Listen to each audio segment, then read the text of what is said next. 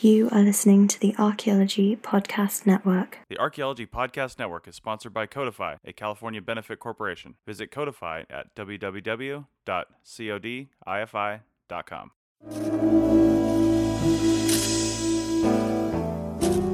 This episode is sponsored by training webinars at the Center for Digital Archaeology. Check out digitaltraining.site for the class schedule and to register for an upcoming webinar. That's digitaltraining.site. Hello and welcome to the CRM Archaeology Podcast, episode 102 for January 18th, 2017. I'm your host, Chris Webster. On today's show, Bill White and I talk about our experiences at the 50th Annual Society for Historical and Underwater Archaeology Conference in Fort Worth, Texas at the beginning of January. So go register for the next conference coming up, which could be California or Vancouver or wherever you're at, because the CRM Archaeology Podcast starts right now.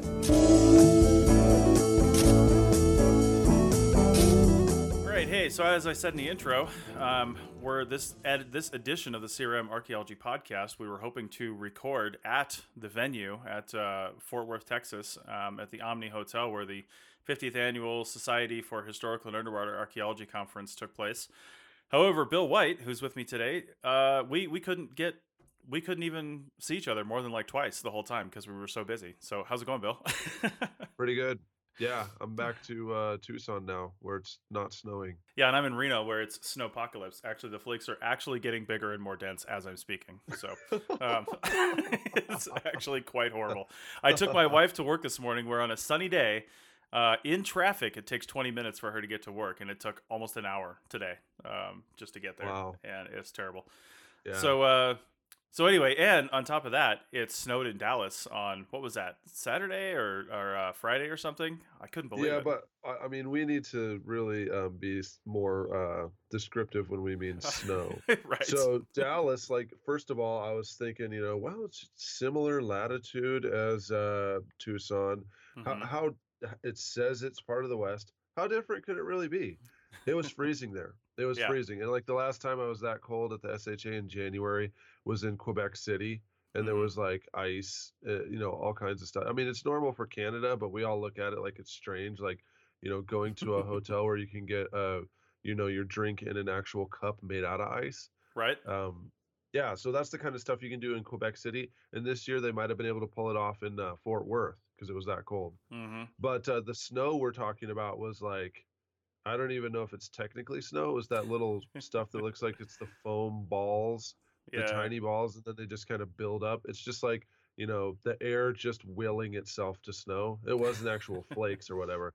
So that actually caused a snowpocalypse. One of my good friends who lives in Fort Worth, he let his the people in his office go home at 3:30. They normally get off at 5 on the Mhm. Friday because it took him 2 hours to get home Oh my god. just because there was like the specter of snow in Dallas. right. So uh, you know, I it was snow apocalypse for Dallas, but I think the majority of the country would just laugh like, "Wow, you know, that's not I mean, it was the kind of snow that you can just drive fast and it gets off your car." yeah.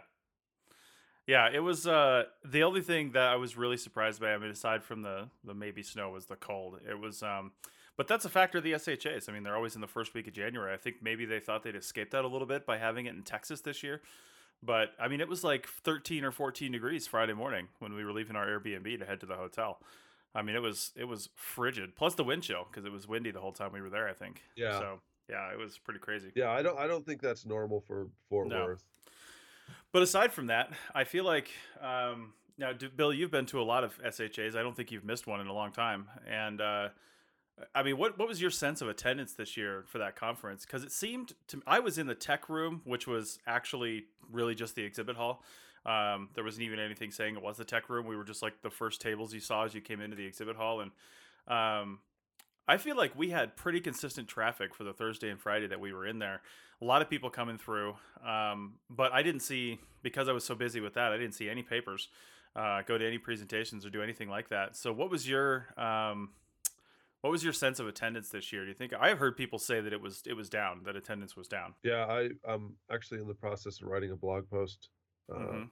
before this about my experience at SHA, and I've been to all of them since uh, like 2002, except for a couple of them. Mhm. And this one was one of the smaller ones. There was fewer people. Yeah. I know one thing I noticed just being in the exhibit hall that there seemed to be um, maybe I was just aware of it more, but there seemed to be a higher presence for the under, presence for the underwater archaeology folks. There was some underwater ROVs and a, a, bunch of things. I think, in fact, we may have been one of the only ones in the tech room besides DINAA and tDAR that weren't um, underwater focused. Uh, did did you notice that at all? No, I I didn't notice that, but um, uh, I did notice that it seemed like there was more underwater symposia, but actually, I think it was just that there was fewer terrestrial. Right. So uh, they were closer to even. Usually, there's way more terrestrial talks than um, underwater ones. So I don't even know what's going on too, because you know, 2016 was a relatively good year for CRM. A lot, most of the people mm-hmm. I know had a job. So, I, and I also know a lot of rad projects went down this last year, but for whatever reason, folks just didn't go to the SHA. Right. Well, I don't know. Um, we we definitely had a good. Uh, we had Codifi in the APN at the Tech Room booth, and uh, we had we had a lot of people coming by, and I recorded a bunch of interviews. Just standing up, I had my boom set up and my mic right on the edge of the table, and I do. I recorded a bunch of interviews just standing up right there, and uh, we actually talked to a lot of people about Codifi Caption and what we're doing for CRM um, coming up here in the next few months, and people are pretty excited about that. Uh, and just to kind of get some of my stuff out of the way, because I think most of what we're going to talk about are the things that you did at SHA, Bill. Because, like I said, I spent most of the time in the tech room. Um, we gave you because you won at uh, the Great Basin Anthropological Conference. You won one of our photo boards, which we hadn't even developed yet, but we knew we were going to, and so we finally delivered it to you um, at the conference. Have you even had a chance to pull that thing out and take a look at it and really, really check it out yet? Uh, I looked up what you said about the um, the targets for 3D imaging yeah. on the internet. Yeah. No, but I mean it's it comes perfectly because I need to do artifact pictures for my dissertation right now anyway. So nice. Yeah, it's perfect timing to get that. I already had the um like the foam board uh light stand and I have some lights and stuff. So mm-hmm. I already had a lot of the photo stuff, but just having this uh option to do 3D photos that, you know, hopefully it's a game changer. Mm-hmm. Yeah, and if your artifacts fit on the board, because we gave you the 10 by 12, if they fit, I mean, you can take all your um, all your artifact photography on that board and crop out the scales if you want, and just have that background. And then, um, you know, the 18% gray background allows you to uh, use an eyedropper tool with white white balance in any software that has that capability, and then color balance your photo. So um, works out works out pretty well. That's why it is gray. So it works that way. Um, That's pretty cool. I didn't yeah. know that. Yeah. Um, so yeah, we'll have some some tutorials and things like that coming out regarding the photo boards here in a few weeks, probably. Um, show people how best to use it. But so anyway, um, what was? Uh, let's just go. Let's just go day by day. What was your uh, What was your Thursday like? What'd you do on Thursday? Well, Thursday is pretty interesting uh, because of snowpocalypse elsewhere in the country.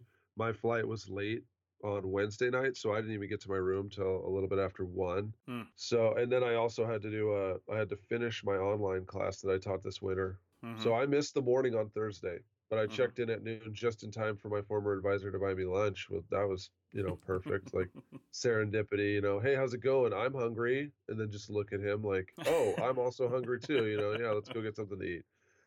Yeah, I got yeah. to go see my old uh, master's advisor. It was great the guy's a cool guy, and um, nice. I I actually ended up hanging out with him and the uh, current SHA president, and we talked about uh, doing webinars uh, along the lines of the SAA. I've actually kind of been tasked with doing that for one of the uh, committees there at the SHA, the uh, Academic and Professional Training Committee. Mm-hmm. And it's taken a while to work things out. I know you and I just grab our microphones and just start to talk, right? And then we just put it right. on the internet. But there's more to it with an organization like the SHA.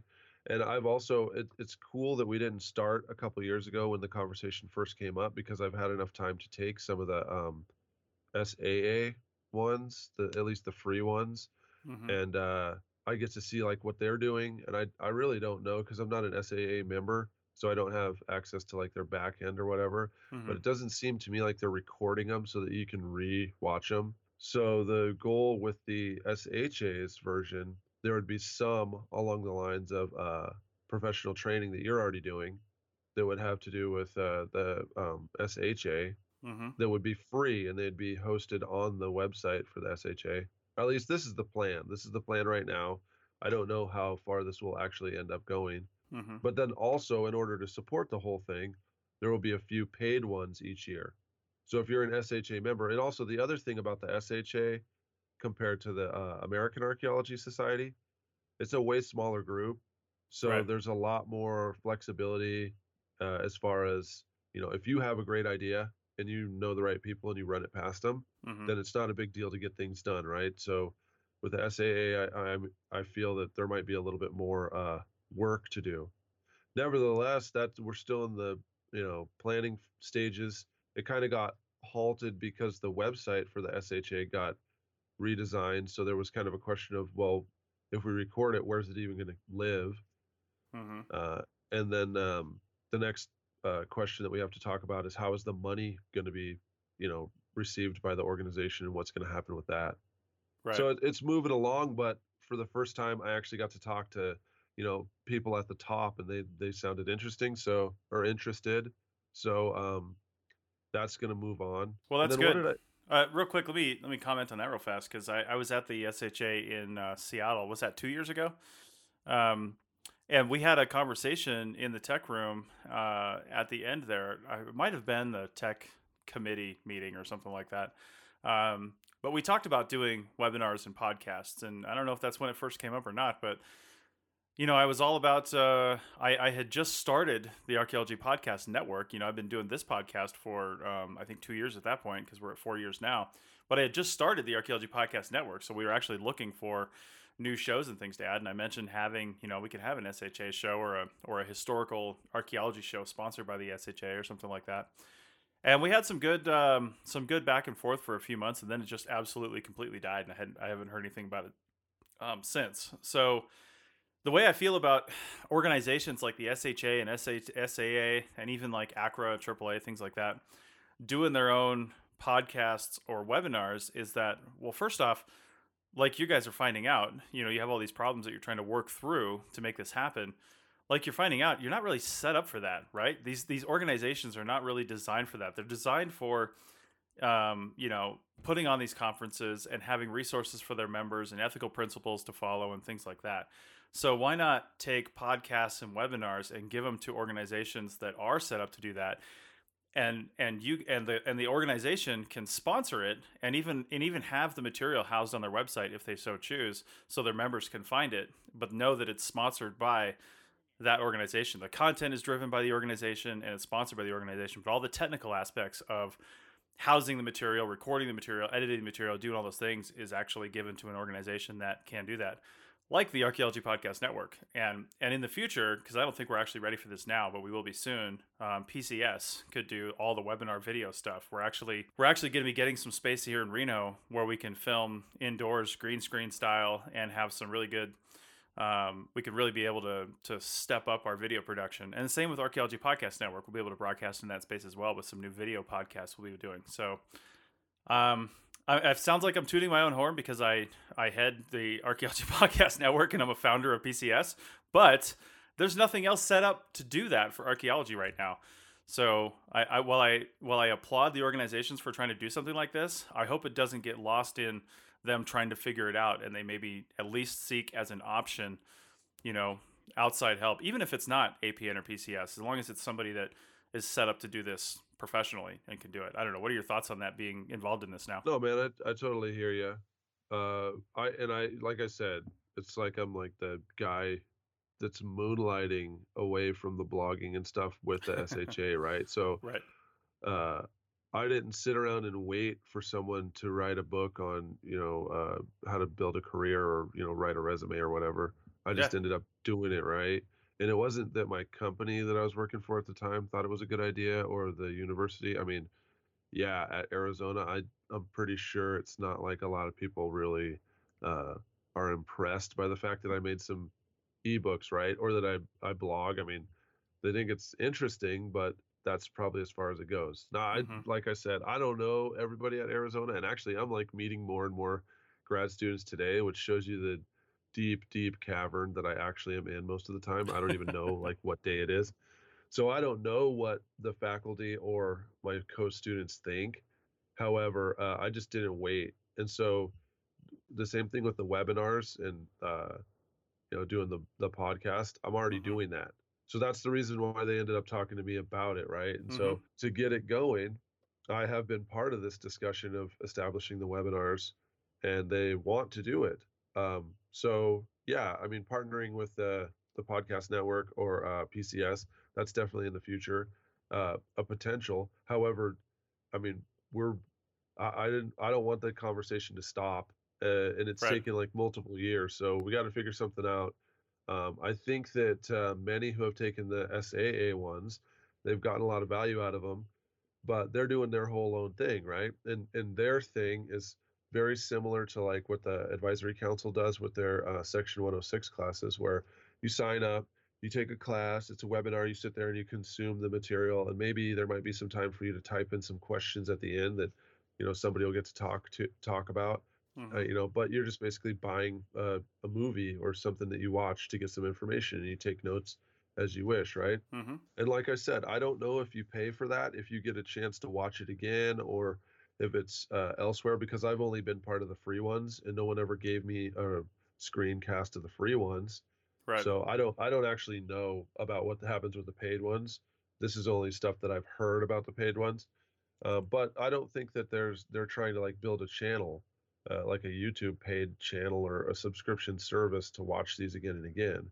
I think that it's a matter of you know having the the specialists who are really skilled and and experts in their field give the Mhm. talks, and then if it's super popular, then maybe they do it again, or maybe if they get a certain number of questions along a line of you know inquiry that they can spin off another show, they do that. Uh, like I said, I don't know about that. However, I do know that there's some people from the SAA that are on their board and and you know high up uh, administrators that actually attend the SHA. So you know maybe some of the ideas will will mix together. I know that the uh, SHA took over the bottle identification website that was started. Oh man, I can't think of the guy's name who started it. He's a I know who you're talking about. Yeah. His name is Bill. Uh, I can't think of his name right now. Mhm. I'm totally blanking. But yeah, that SHA BLM website, that thing is awesome. Yeah. So that thing was already created by someone else, Bill Lockhart, that's his name. That's right. Uh, and anyway, the SHA, they're not afraid of collaborating and working with other groups. So Bill Lockhart is doing this stuff with the BLM, and then now it has the SHA name on it, and you can access it through the SHA website. So I I don't see how, you know, they'd have a problem if something like this started on PCS or started on uh, the podcast network, and then they just uh, added it to their brand. Right. Well, uh, we're going to go to break here in a couple seconds, but uh, I will just say um, a lot of this, it really is crossing with. And first off, even if everybody does their own thing, the worst case scenario I see from that is we just have more resources available to everybody, right? So it's kind of a good problem to have. so if they never partnered with PCS or the APN and we did the same thing and they did the same thing, that's just more likely that when somebody types in i want to know about historic bottles on the internet that they're actually going to find a high quality resource. So that that i see is the the worst case scenario here is there's there's a lot of stuff out there for people. That being said um you know we, we are doing just looking at pcs's videos right now under historic artifacts we have introduction to bottles introduction to tin cans introduction to insulators um, as some of our initial offerings here But our style is completely different than what SHA is talking about doing with webinars, right? Um, these are longer format things. Uh, they'll cover probably more topics, or at least a single topic more in depth. But that's also what we're doing over at CODA, the Center for Digital Archaeology, with their digital training site website. Um, I'm teaching some webinars. They're two hour webinars. They're $75 for a seat, but it's high quality information. It's open to everybody, there's no membership required. And we are getting into um, some more non digital archaeological topics as well coming up this year in 2017, like one that I'm planning on historic artifacts, prehistoric artifacts, kind of an overview kind of thing, and stuff that people can just show up and and take these courses uh, anytime they want. Um, and we are recording them, and we're deciding right now what we're going to do with those recordings. You know, what do you get if you actually sat through the webinar versus what do you get if you just watch the thing, you know, online? Um, because there has to be something more for the people who paid the $75 to sit there and watch it versus someone who just downloads it and watches it, you know, whenever. So we're trying to figure that out. But anyway, we'll continue this discussion in uh, 30 to 45 seconds and we on the other side of the break.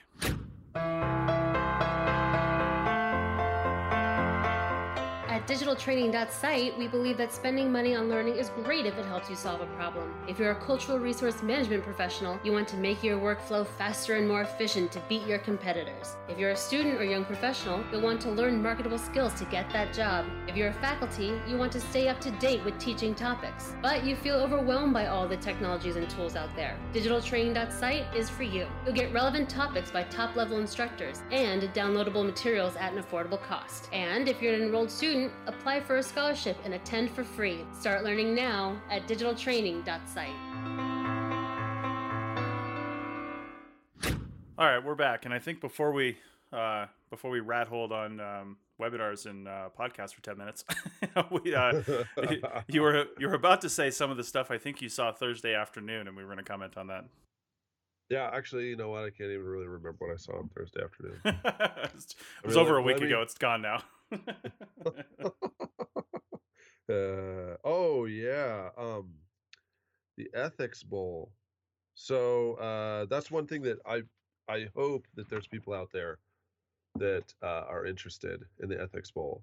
The way that it's been set up, it's been universities sponsoring teams of uh, students. They could be undergrads or graduates. So first of all, do you guys even know? Do you know what Ethics Bowl is? You know, I do, but I've never gone. I've never seen it. So give it a description for our audience. So it's pretty much like uh, a long, protracted form of Jeopardy, where there's no right or wrong answer, and they pull questions. Um, uh, people submit questions, and the judges pull the question out, and then they give it to the teams, and they have to like deliberate together and decide what would be the most ethical course of conduct.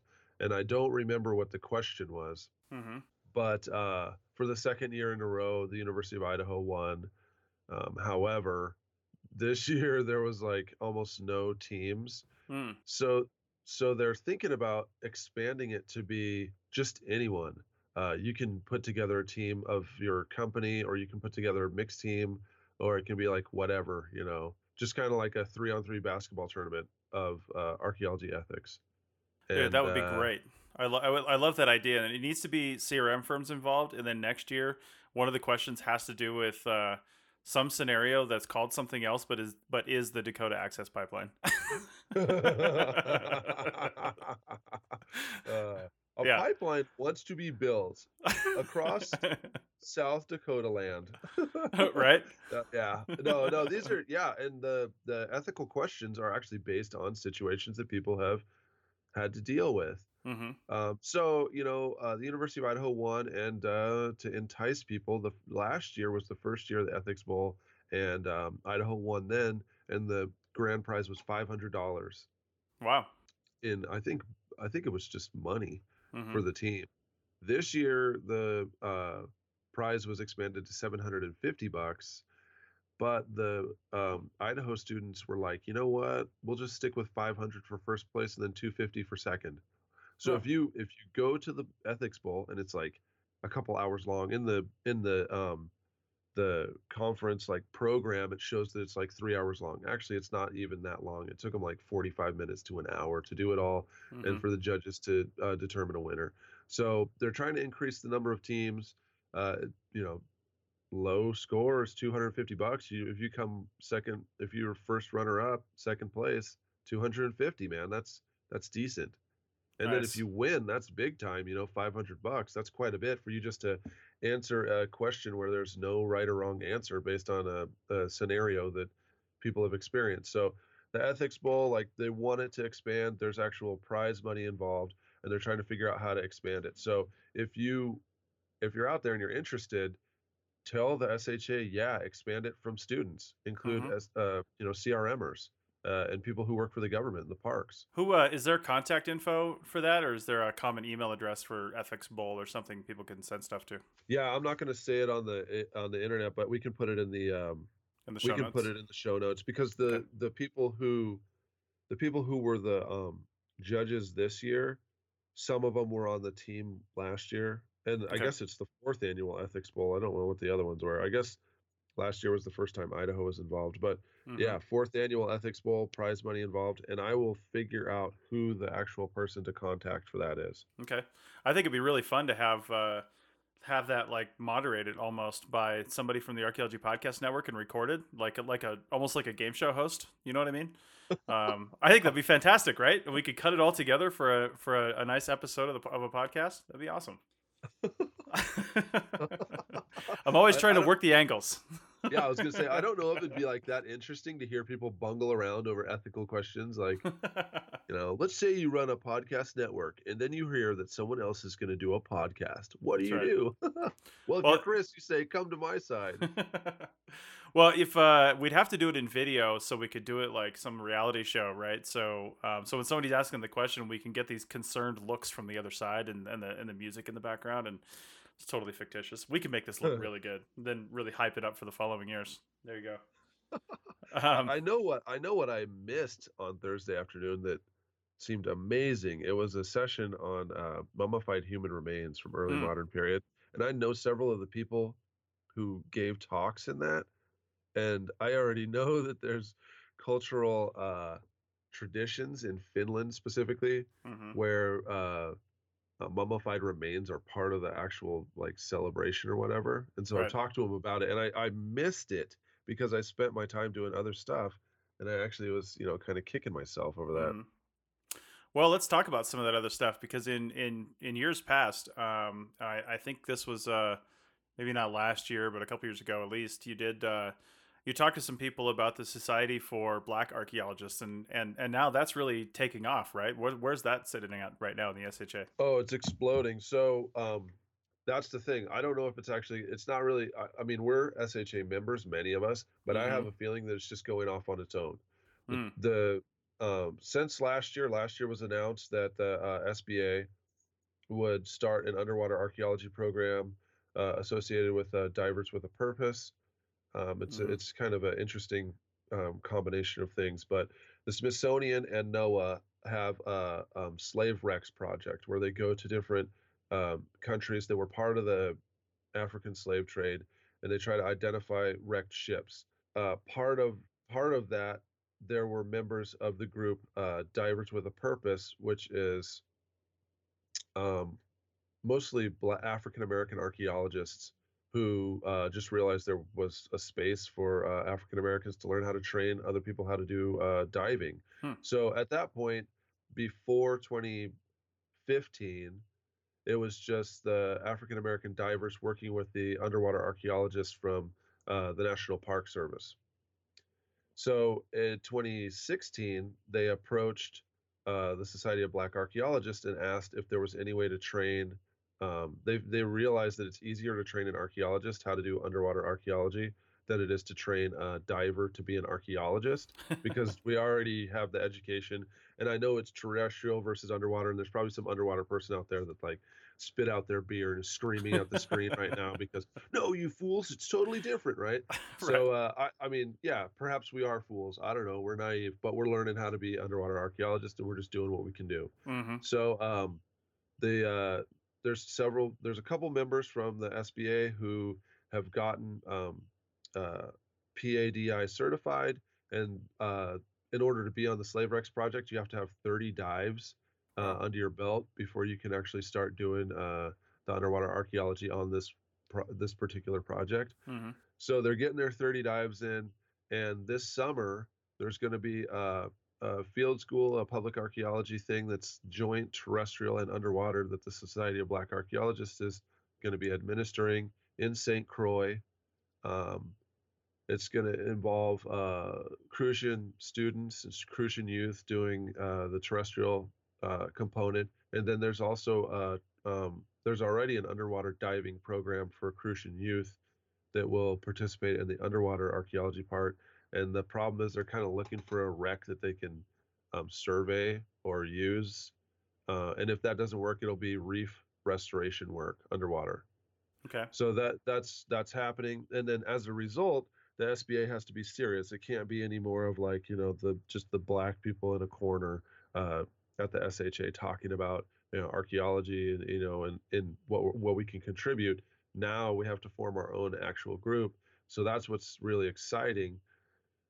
You know, I can't, I don't know about the details yet because after the conference, we have to have another meeting on who's going to be the board of directors, but it has to organize as an official organization, either a um, LLC or a 501c3 Oh, okay. or a corporation or something, because um, it has to establish a legal um, framework for taxation so that it can actually get funding from uh, institutions, right, for grants and stuff. hmm So that's the step where we're at. We have to have a vote to see who's going to be on the board. But uh, next, it, the the project in St. Croix is going to be at least three years, and right now it's you know the first folks are starting up, and we don't have any spots really for students or people who are outside of the association because we don't have any money to provide. It's going to be us doing it all. But by uh, figuring out our, our legal uh, framework this year, then we can ask for grants for next year Right. uh, and then the years after that. So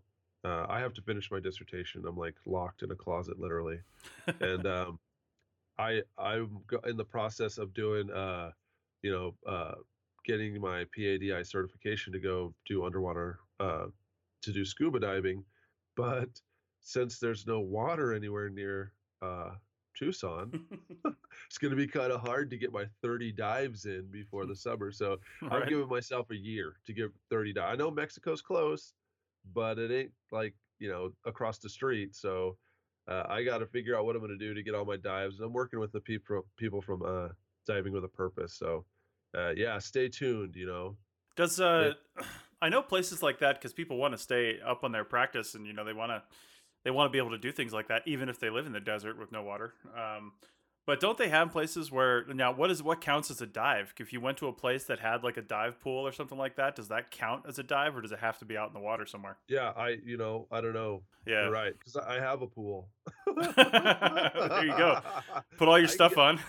I can get 30 dives done in like four weeks if that Right. if we just go to my pool and I just go underwater, right? So I'm pretty sure they're talking about serious actual going out open water stuff. Right. And I, and I think they kind of they mean the ocean. However, I know that they've done some underwater archaeology in like the Great Lakes and stuff. hmm So, uh, and I know in Idaho, when I was a student at the University of Idaho, our uh, open water certification was at Lake Oreille or one of the other deep lakes hmm there in northern Idaho. They didn't go all the way to like you know Seattle in order to do the open water. Right. Um, so I, I, you know, it's a matter of figuring it out, getting my certification, and then figuring out. I'm pretty sure there's people in Phoenix that are part of the association, and I can almost guarantee you, you know, once every three months they go to Mexico. And I Mhm. already know several people who uh, they did scuba dive, and I know a guy I used to work with a guy who was an archaeologist. He was a field tech, and then his other job was training people in Mexico on how to do scuba diving. So I'm trying to figure out from that guy. I need to figure out what divers divers with a purpose really want for my certification hmm and what qualifies as a dive, and then I can expand from there. Right. Cool. Well, that sounds really yeah, fun. so it, it's going down, and and like uh, the people who started the Society of Black Archaeologists, they're getting more and more people soliciting them for uh, doing work, um, yeah, like CRM work and other Mhm. stuff, and they just really don't have the capacity. So when they set up their legal framework, then they can actually um, charge money. Because otherwise, the way that it's set up, it's like you're just basically paying two people who are PhD students to do this. If we have an actual organization, then all the um, professors and, and CRMers that are like the advisors for the group right now Mhm. will be brought on, and there will be a framework for actually doing field work and, and doing archaeology. So, uh, as far as its relationship to the SHA, I have a feeling that in the future it'll be its own organization, even if it's smaller. That Mhm. will be, uh, you know, aligned and collaborate with the SHA, but it will not actually be part of the SHA. So there wouldn't still be an existing like committee or anything like that within the SHA. So the the um, SHA already has the um, oh man, I can't think of the name of it.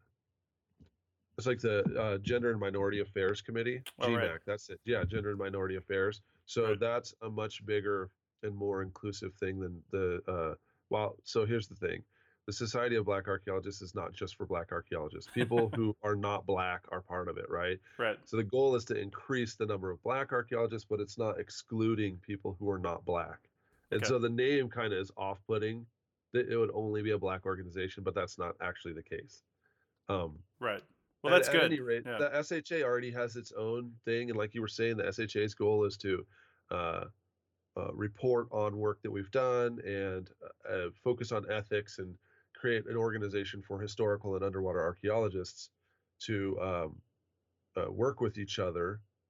Whereas the SBA is more of a kind of building capacity and going into communities and doing community archaeology and building the number of African American underwater archaeologists and trying to actually go and it's more of like an action group compared to the SHA, which is more of a maybe it's not really Mhm. regulatory, but uh, a more uh, intellectual group. Right.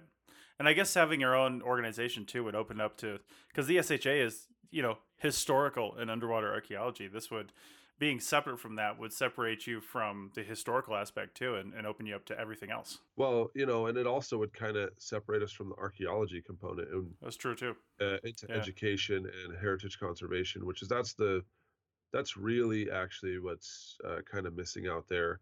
I Mhm. just saw an email that talked about the uh, Department of Interior's 24 uh, new uh, National Historic Landmarks that they nominated this year. And going down the list, I mean, of course, uh, we live in a racialized society, right? So I Mhm. just look at sites and I I like read behind the lines the ethnicity or the race of the site. So Right. you know, you'll look at a farmstead and it's named the Jones Farmstead. You might think that that's you know Euro American, but that could be African American or uh, Native American or Asian. You know, there's a million things it could be. However, when they explain the significance of these uh, different places, you know, Chicano Park's one of them in. Uh, oh man, is it L.A. or San Diego?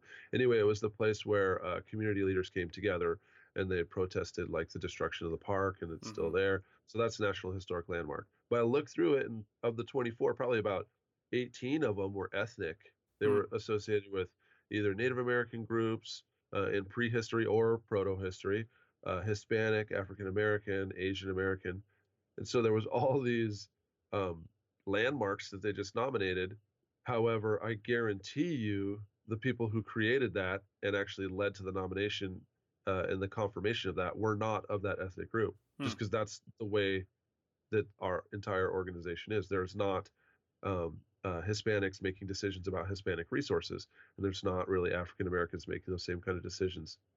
So to build the capacity and the ability to uh, nominate our own things and for it to be within our own, uh, it it creates a, a whole nother level of ownership Mhm. Of that resource. Okay, cool. Well, that's awesome. Um, I was gonna say if uh, if you hadn't said the Society for Black Archaeologists was inclusive of uh, of other people, I was gonna say we should start a society for white archaeologists as well. Oh wait, that's the SAA. Uh, yeah, Sorry. I- I was gonna say that is just archaeologists, right? Yeah, right, SAA. Yeah, we. I don't know, man. That's not fair of us to bag on the SAA like that. Most It's of the people, I. most of my friends are SAA folks. Like right now, the the um, social media sphere is like, who's going to SAA? Who's going to go? And, and the Mhm. time of year it is is always not good for me Mhm. because the winter time it's always like, wow, there's snow, so I guess I'll go catalog the five thousand artifacts that we dug. Like you know that, or I guess I'll work on these four things and you know build screens or something like that. I mean, in CRM, there's like nothing to do in the winter. So then when spring's pop and it's like finally the snow's gone and there's contracts going down, there's stuff for me to do. And then right in the middle of that is SAA right. and your whole office goes. And so then I guess we just all like watch, you know, Vikings or whatever on our computer and monkey around on Facebook while all of the bosses, the entire cultural resources division is all at the SAA. Mhm. Um, so uh, as far as being a member of that, that it was never as attractive as SHA, but also I'm more interested in historical archaeology and I do more of that. However, I've been to the SAA plenty of times and it's almost always, well, who's going to stay back in Seattle and actually do work because this project is going on? Mhm. And I know nine of the 12 archaeologists are all going to go to this, but what are we going to do? How are we going to keep this week of work going? Because all our bosses and everybody else will be gone in the middle of projects. Right. Whereas January, there's nothing going on. That's a good point. I, I always um, sort of make fun of the SHA. and be like, why would you have your conference in first week of January? Because, you know, people just got off of vacation probably, um, you know, with their families, and now they're going off onto this conference. And there's always winter problems. I remember you talking about Quebec and how hard it was to get in there. Uh-huh. But that being said, I talked to um, I talked to um, uh, Charles uh, Ewen, one of the former presidents, uh, on, on the podcast, and said, "Why why January?" And he said, "Well, SAs is in the spring. Um, I think uh, AAA's is in the uh, AAA's is in the fall. So uh, and fieldwork is over the summer. So we like we were just kind of left with winter. But he said also the same thing you did is, you know, it's it's it's easier from a work standpoint for a lot of people to make it to this conference. So yeah. because because there isn't a lot going on in the, at least in North America and uh, you know in the wintertime. So anyway, let's yeah, pick and, this. this and, go ahead. And being being a smaller conference like that, maximizing that is important because yeah. The membership is like a third of what the SAA is. So making it in a time that people can actually come to the conference that's much more important than a bigger more robust organization right all right well we're going to finalize this discussion on the uh, Society for Historical Archaeology meeting um, and underwater. Sorry, I always forget that. Uh, when we come back on the other side of this last break. The Archaeology Podcast Network's conference channel is a collection of interviews from conferences around the world. Interviews are usually posted during the conference with minimal editing, so you, the listener, can be there virtually. Check out the conference feed at www.archaeologypodcastnetwork.com forward slash conferences. Now let's get back to the show. Okay, we're back for our final segment, and um, I want to bring I want to bring it back just real quick uh, to something I noticed because again I had a limited view of this conference, being in the tech room most of the time. Um, we were right next to for a while. Well, we were right across the, actually the the aisleway from tDAR, um, the Digital Archaeological Record, and um, they're basically a, a, housing and repository for those that don't know for um, for archaeological information. Right? They they store this in an archival format and they make it available to people on a limited filtered basis but um, you know that's what they do that's what they're set up for and they're at arizona state um, over in uh, over in tempe so bill i just wanted to ask you real quick about that being on the other side of the state at the other arizona university is uh yeah is is tDAR talked about there in the in the archaeology or anthropology department as as a place to store your stuff because I know they have a real problem with communication, with advertising, right, with marketing, with getting the things out there. They're at all the conferences and things, but still, it seems like people don't really know who they are very much. Yeah, I I don't know. Okay, so in my own experience as a grad student, yeah, you find mm-hmm. out what tDAR is. They come and talk. There's okay. no way you can finish all your courses without someone coming from tDAR.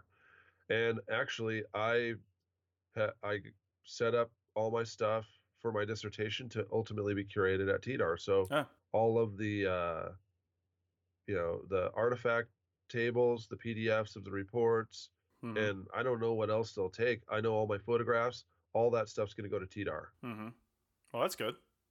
Yeah. Uh, so if you're a graduate student at the University of Arizona and you're not doing a PhD or a master's on something that would be sensitive, um, tDAR. Well, also the best thing about it is you can have different levels of private versus publicness because I set mine all up as a public archaeology thing. Everything mm-hmm. I have is public, and I'm, I need to figure out what to do about the UTMs of our excavation units. However, because a lot of this is on private property, I mean, you'll get sued if you go out there and dig. So, right.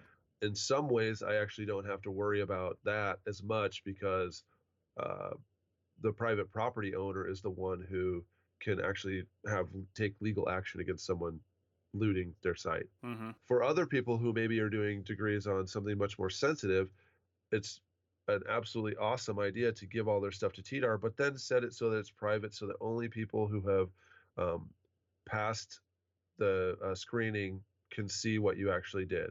And I, I don't know how they handle. Uh, I know they don't take video, and I don't know how they handle audio files. So mostly this is uh, digital files like data, um, UTM's, maps, Excel mm-hmm. tables, uh, reports, PDFs of reports, and I don't, I really don't know what the problem between people um, giving their info, like CRM companies giving their information to tDAR. Right. Uh, I know that they're required by law to send all that stuff to the uh, Arizona State Museum, the hard copies and everything. Mm-hmm. However, it seems like there's kind of a well, we did what we're supposed to do, so doing this would be extra work, and we don't necessarily need to.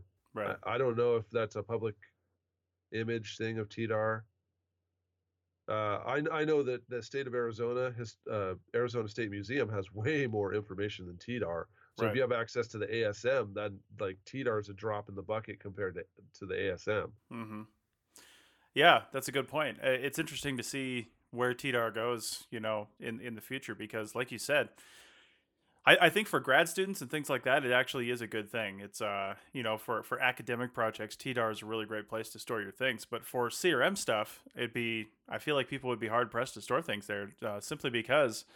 Uh, I know at least here in Nevada, you know, most of the land we have is BLM land, and all your records are stored at the BLM district office, right? So it's all right there. Now, maybe they don't want to have all that stuff. I don't know. Maybe if some other organization came along and said, "Hey, we'll keep all this for you right here, um, and it's digitally accessible," then maybe that would work. But that's also kind of what DINAA is trying to do. Um, I talked to them as well, and you know they're moving from the southeast and kind of taking over the east coast and moving west with their records, and that's a completely different thing though. The way that they're doing that, so uh, it's again filtered access, but it's it's just different. They're give they're basically giving you access to the to the records for different states, and it depends on what the state gives them access to and all kinds of stuff. So it's it's definitely nobody's quite figured out exactly the best way to do all this. Uh, personally, I feel like the whole concept of archaeological records management from a long term standpoint really should be some sort of federal thing, right? I mean, when we get back into prehistorics, we're talking about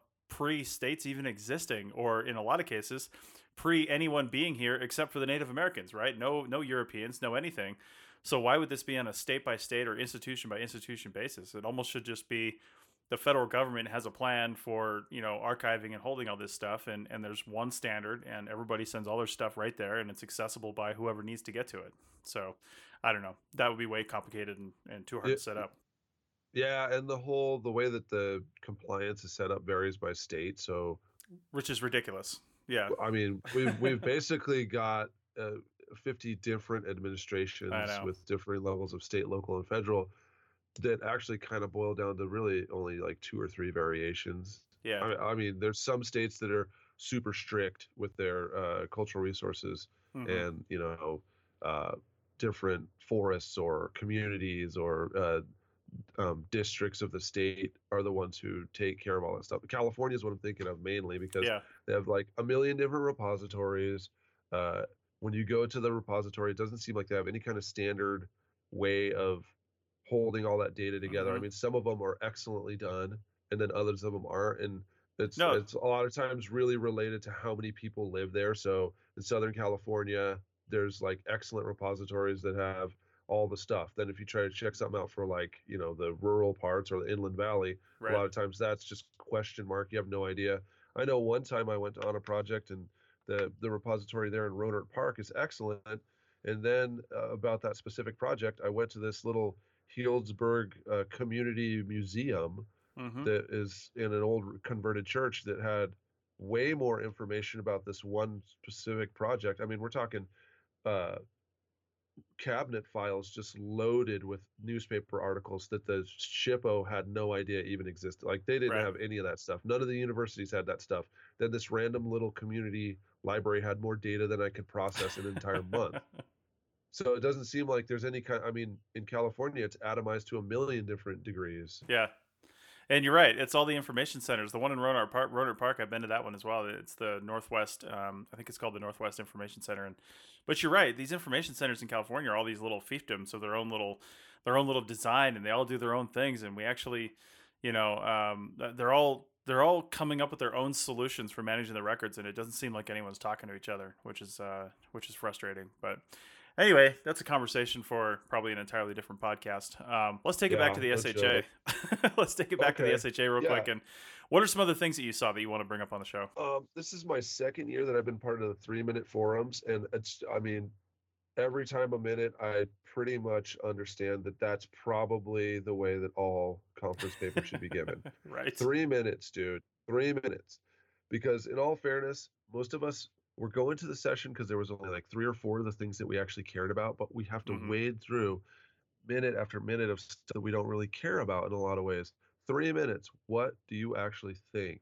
It can be boiled down to like a few sentences, right? Mm-hmm. So this is the second time that I was part of the three minute forum, and in the, um, the uh, uh, academic and professional training committee meeting, uh, we were talking about maybe rec- or not that in another uh, workshop that I took, anti-racism workshop, which we'll go into that in a minute. Mm-hmm. But uh, that we were talking about some of the things we can do to increase access to the conference because it is so expensive would be to televise or not not televise but screencast or record or make available some of the sessions to wider audiences and a three minute session is you know almost 100% geared towards this because mm-hmm. nobody goes over four minutes um uh there most of the time you don't have enough time to throw in a, a boatload of jargon and stuff like that so you have to just speak straight to the point like what did you find and uh i was in the the one this time that was on um privilege and it, some of it was like white privilege some of it was privilege as archaeologists some of it was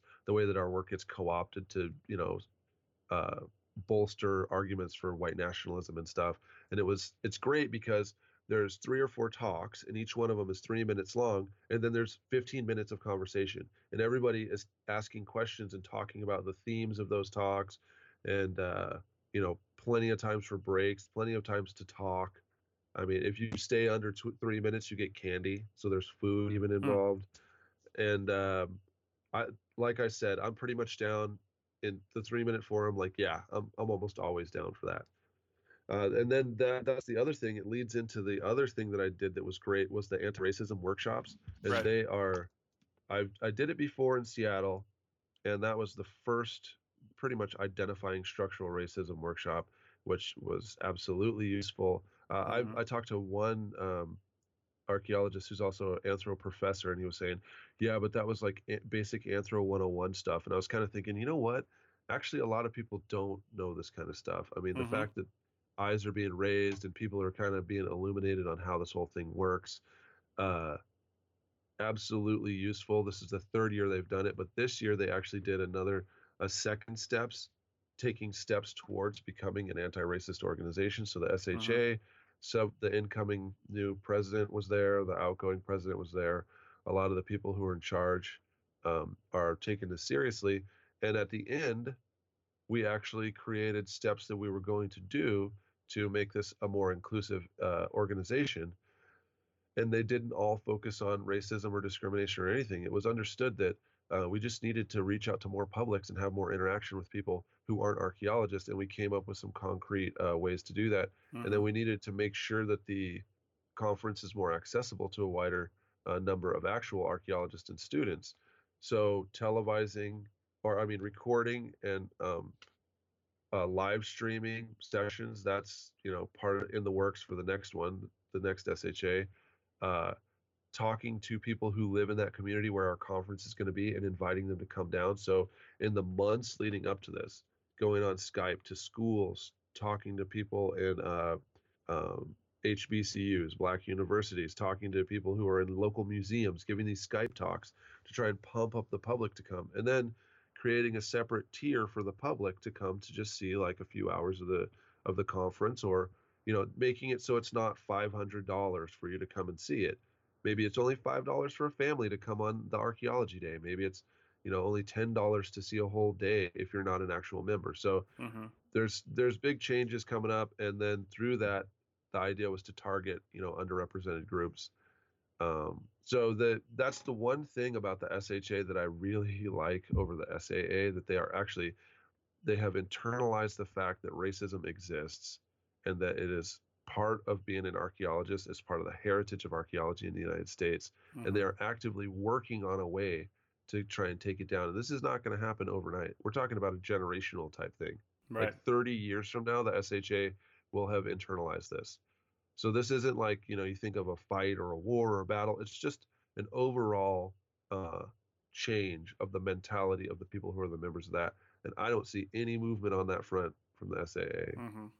Well, this is it's a shame. So, yeah, this... that, that, was my that was my favorite part of the conference. It always is every yeah. year. I was gonna say it's a shame that this didn't uh, this didn't really start to kick off at the beginning of the uh, current presidential administration because now that we're just starting to get steam under this kind of thing as as the Trump administration comes in, it's well, it really is more important than ever. I'm just saying, I wish it was a little more fleshed out. You know, like if it was a little more advanced right now as we're coming into this, so we can deal with these things. But um, it's great that it it exists now, and you guys are really making some headway because uh, uh, I feel like I feel like going forward, racism issues across the board in all industries are going to be an issue because well, because that's the kind of thing that Trump, the Trump administration has, and the Trump uh, campaign has, uh, I wouldn't say promoted, but definitely not done anything about and not um, dissuaded people from from having those sorts of thoughts and actions. So a Yeah, uh, yeah, Yeah. To get to where the SHA is at now, that didn't happen overnight. We're talking like it Sure. ten years, Well, there ten go. years of people, you know, raising the issue again and again, Mhm. forcing the uh, the people who are in charge to address this kind of thing. And even still, there's a lot of people that are thinking, oh, well, you know, there's not really like a race problem in our organization. It's kind of like look around the room, look at what you're talking about. Look right. at the people who are coming to see this.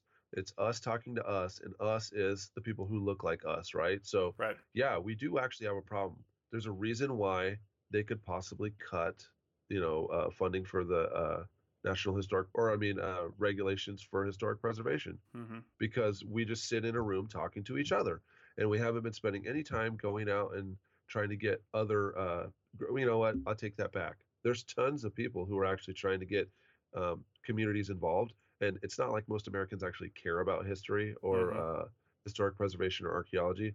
However, it's it's thoroughly possible to have an entire career without ever having given a single talk to any elementary class or ever having talked to a city hall or anything. You can live your Right. entire career as an archaeologist and never ever talk to anyone who's not an archaeologist about archaeology, unless you're married to them or trying to get married to them. Right. So uh, yeah, you know, uh, say that this wasn't happening before Trump. This is the kind of stuff that's been happening for like a decade. Yeah. And even and before Trump even said she before Hillary, before Bernie, the SHA already was doing anti-racism workshops three years ago. nice. And it's just going to continue going on. Trump happened and everybody's kind of shocked. Fortunately, this organization was already in a position to maneuver itself away from the trap and Mhm. try and change the mindset of its members. Well, good. Um, I guess my only further comment on that is is to address um, what you said. The guy that said this is like Anth 101 stuff. Um, and you're and you're talking to archaeologists having this, and it's like Anth 101 stuff. I think that's fantastic because uh, it should be it should be a revisit of what you quote unquote already learned because that's one thing we find over and over again is. Um, I just mentioned this on another podcast. Like I visited Pompeii when I was in the Navy when I was 20 years old, and I visited again exactly 20 years later just this summer. And I'll tell you what, looking at Pompeii through the lens of somebody who's not only 20 years older but also been an archaeologist for over 10 years, I saw it very differently than I did when I was 20, right? And you take your Anth 101 class typically when you're 18 or 19, and now you're sitting in this anti racism workshop and you're getting this information through the lens of a professional archaeologist, somebody who's um, been around the block, seen a few different things, and can actually process and use that information in a more valuable way, I think, than you could when you were, you know, 18, 19 years old or, or older. But either way, at least four plus years back. So um, I Well, think we always the- need to revisit that. the organization that gives the anti-racism workshops that's their job that's all they do they go Right. around to corporations and government institutions they're not archaeologists they work with all kinds of organizations to address this thing that's their entire business Right. Okay. Well, that's uh, that's about it for this episode. Um, I just do you have any final thoughts on to wrap out wrap up this year for 2017? Some any some final insights into the conference. well the the um the final thought that i was going to say is next year it's in new orleans Mm. so Yeah. that attendance thing we'll take care of that and in 2021 it's going to be in portugal wow. So that that might be one that's uh, maybe not well attended. However, my wife actually is interested, and if you're doing something with archaeology and my wife is interested, then you're definitely you're connecting with those publics that don't really actually care that much about archaeology. right. So uh, yeah, see you there, 2018, New Orleans. I'll be there. do you, do you know where it's at yet? Is it in the French Quarter or is it outside? Yeah, no, it's in the French Quarter. The, My the hotel. I don't know which hotel. It's probably an Omni though. I haven't looked at it. I guess Yeah. the SHA has a contract with Omni, so a lot of times it is one. hmm but they told me that it was only like a block away from the French Quarter. My God. And uh, right now we're we're fielding um, like the uh, tours ideas, and I was Mhm. thinking, you know, maybe there could be a Louis Armstrong historical archaeology Oh, tour, go to amazing. different sites. There Yeah. also could be a really cool uh, um, disaster historic preservation one about how Yeah. they saved historic sites after Katrina. So I, I mean, there's oh, there's going to be a um, curation and deaccessioning deaccessioning workshop that'll be hmm supported. So uh, the the last couple times they've done those, they were absolutely slammed because if there's one thing archaeologists want to know, it's how to get rid of the artifacts we dug up. right. So yeah, it's it, there's always top minds thinking of Yeah. these different strategies of deaccessing co- collections in an ethical way. well, and uh, yeah, the French Quarter is a great place to have an anti-racism workshop again too. So yeah.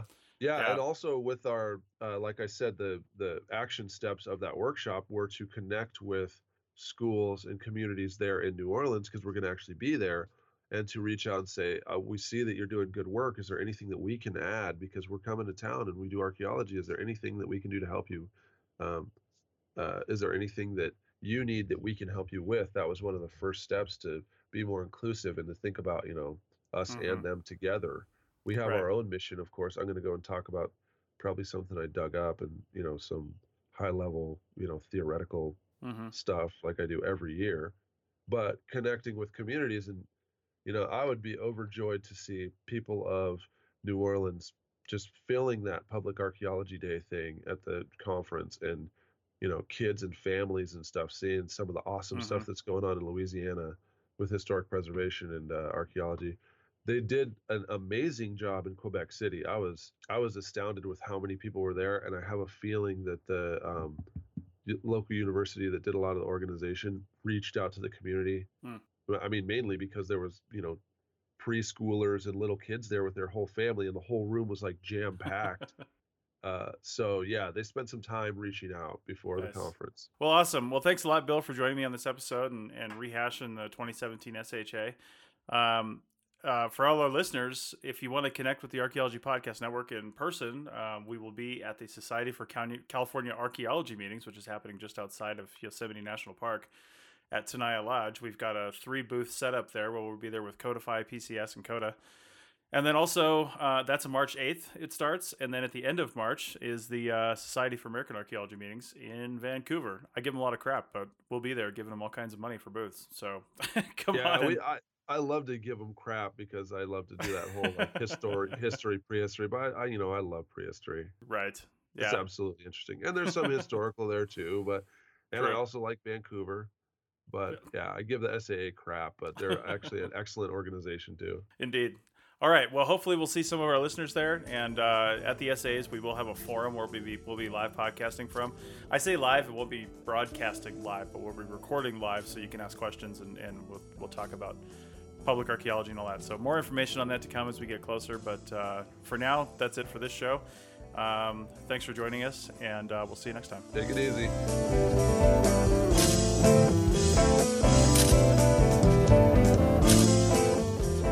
That's it for another episode of the CRM Archaeology Podcast. Links to some of the items mentioned on the show are in the show notes for this podcast, which can be found at www.archaeologypodcastnetwork.com forward slash CRM Arc Podcast. If you like the show and want to comment, please do. You can leave comments about this or any other episode on the website or on the iTunes page for the episode. You can also email me at chris at archaeologypodcastnetwork.com or use the contact form on the podcast webpage. If you'd like us to answer a question on a future episode, email us. Use the contact form on the website or tweet your questions with the hashtag CRMArcPodcast or you can tag at ArcPodNet in your tweet. Please share the link to the show wherever you saw it.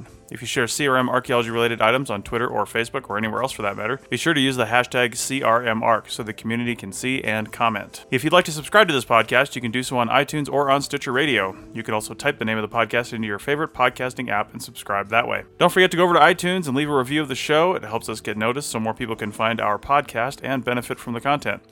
Also, send us show suggestions and interview suggestions. We want this to be a resource for field technicians everywhere, and we want to know what you want to know about. Also, please consider donating to the Archaeology Podcast Network. Your donations help fund our bandwidth and contribute to our editing costs.